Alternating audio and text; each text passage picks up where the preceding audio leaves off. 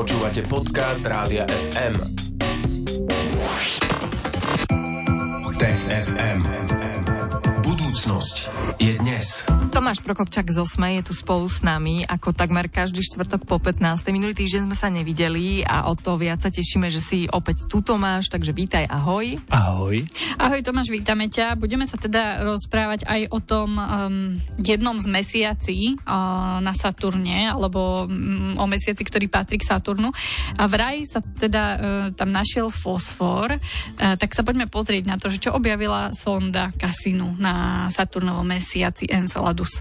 Vlastne sonda Cassini tam objavila všeličo, ale posledné dáta, posledné vedecké informácie, alebo posledná štúdia, ktorá vyšla v magazíne Nature, hovorí, že v tých chocholoch, v tých gejzírových výtryskoch, ktoré z Enceladu prúdia do, prúdia do jeho okolia, ktoré vytvárajú taký prstenec vodnej pary, sa našiel fosfor. A to je veľmi dôležitá vec, pretože všetko ostatné sme tam vlastne už našli. Všetky ostatné chemické prvky, ktoré považujeme za dôležité pre fungovanie chémie, fungovanie života, alebo aspoň života tak, ako ho poznáme, sme už poznali a stále nám tam chýbal fosfor, pretože fosfor je veľmi dôležitý, tvorí našu RNA, DNA, adenozín trifosfát, čo sú také tie malé drobné molekuly, ktoré prenášajú energiu v bunkách, sú úplne kľúčové, čiže bez fosforu nie je život. No a teraz sa ukázalo, že ešte aj ten fosfor na tom encelade je. Uh-huh. A ako to tá sonda vlastne objavila? Ona išla presne toto hľadať konkrétne, alebo ako to celé bolo? Ona lietala v okolí, v okolí Saturna a vlastne nevedela, čo ona objaví. Ale tá misia, ktorá trvala od roku 2004 do roku 2017, potom NASA nasmerovala sondu, bohužiaľ do Saturnu a tam, tam vlastne zničená bola v tej hustej atmosfére planéty, tak zbierala rôzne veci. Ona fotila, mala rôzne zariadenia. Jedne, jedno z tých zariadení bolo aj také, no nechcem to nazvať úplne naberačka, ale prístroj, prístroj, ktorý dokázal uh, zachytávať častice, cez ktoré tá sonda preletela.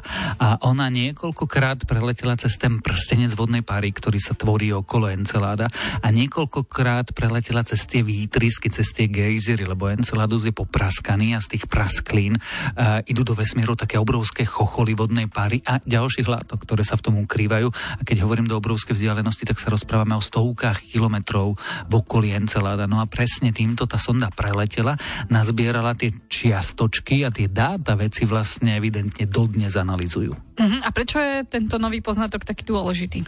Pretože ak život vo vesmíre funguje tak, ako ho poznáme z našej planéty, tak potrebuje zostavu chemických prvkov. Potrebujú vodík, kyslík, uhlík, sodík, draslík a fosfor. A ten fosfor do tej skladačky chýbal. No a lebo bez fosforu naozaj nemáme dvojzávitnicu DNA, nemáme všetky tie základné veci, pretože ona je chemická stavebná zložka toho všetkého okolo nás.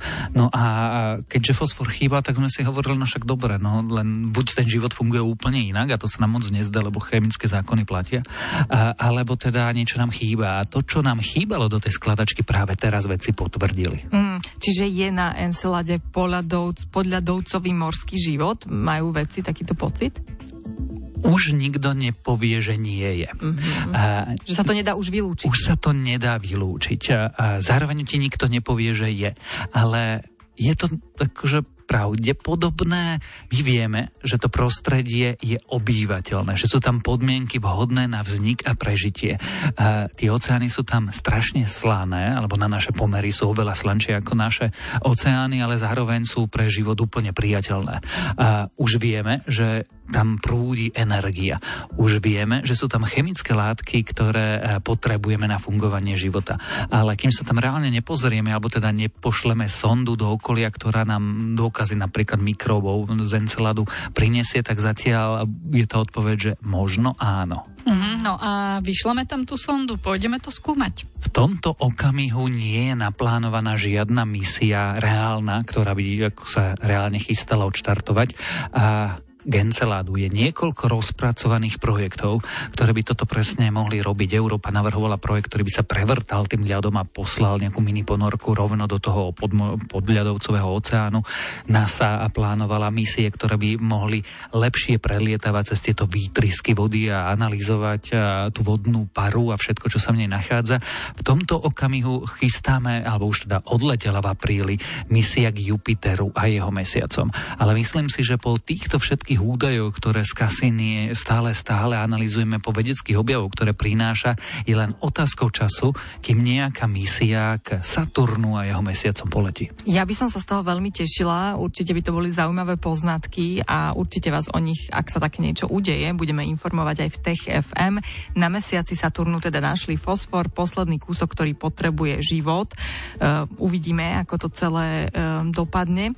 No a my sa budeme v Tech FM už o malý moment rozprávať o tom, ako miliardy rokov trval na Zemi deň iba 19 hodín, predstavte si.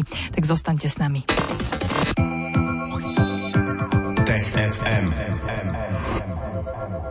Počúvate Rádio FM a my budeme v tejto chvíli pokračovať v našej štvrtkovej rubrike Tech FM. Stále je tu spolu s nami Tomáš Prokopčak z Osme. No a teraz sa budeme rozprávať o tom, ako miliardy rokov trval na Zemi jeden deň iba 19 hodín.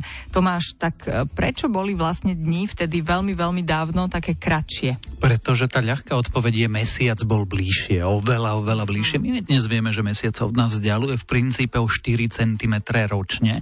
No a ako sa mesiac vzdialuje, tak sa spomaluje rotácia Zeme, takže sa dni predlžujú. Veľmi maličko, ale keby sme to narátali za mnoho, mnoho rokov a 10 ročí, 100 ročí, 1000 ročí a miliard rokov, tak naozaj pred zhruba miliardov rokov a bolo deň na Zemi 19 hodinový, alebo mal 19 hodín. Mm-hmm, no a ako toto veci zistili?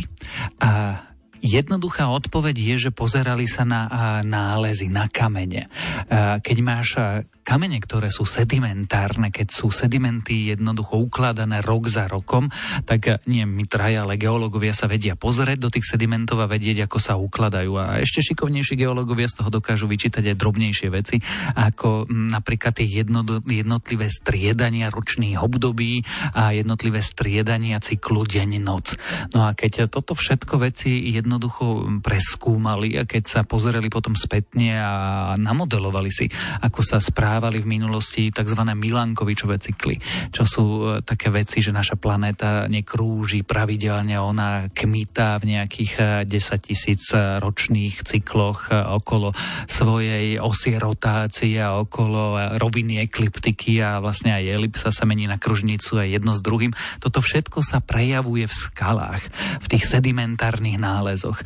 No a šikovný výskumník to vie odčítať a vie z toho odčítať aj to, že aha, niečo sa dialo a keď urobí tú simuláciu spätne, tak dokáže zistiť, že v minulosti jednoducho striedanie sa dňa a noci, alebo to, čo dnes voláme 24-hodinový deň, jednoducho 24 hodín nemalo. Uh-huh. A ako to teda vyzeralo a kedy vlastne to tak bolo?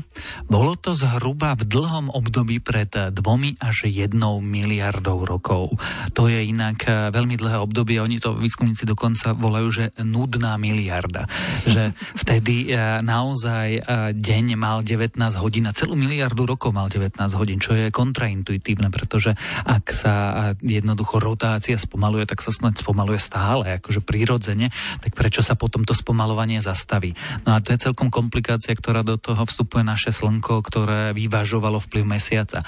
No ale e, jednoducho bolo to dávno, trvalo to dlho a zdá sa, že to mohlo mať e, teda celkom radikálne dôsledky na zložitý vývoj života, tak ho, ho dnes poznáme. Uh-huh, no tak si povedzme, že aký vplyv to malo na ten život.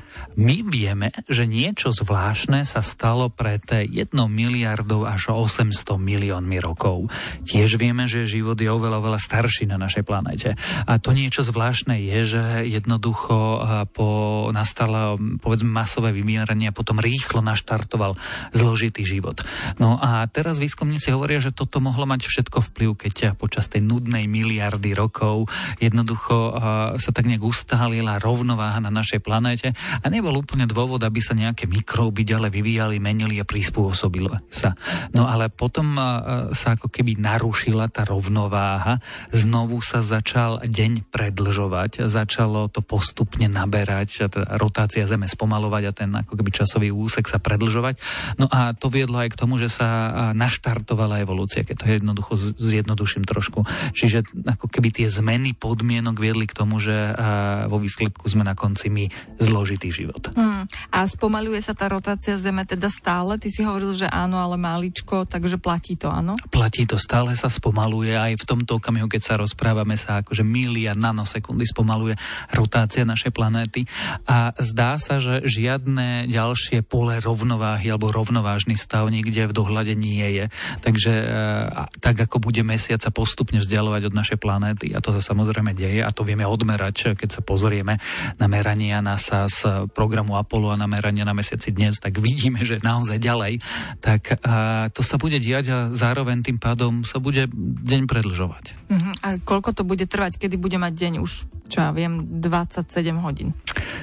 Keby som si mal takto od brucha typnúť, tak o stovky miliónov rokov v mhm. budúcnosti. Čiže a, ak sa vám zdá, že nestíhate nič a potrebujete viacej hodín počas toho dňa, tak a, v tomto vám astrofyzici ani geológovia moc nepomôžu. Skôr si treba lepšie naplánovať a zmanažovať ten e, režim dňa.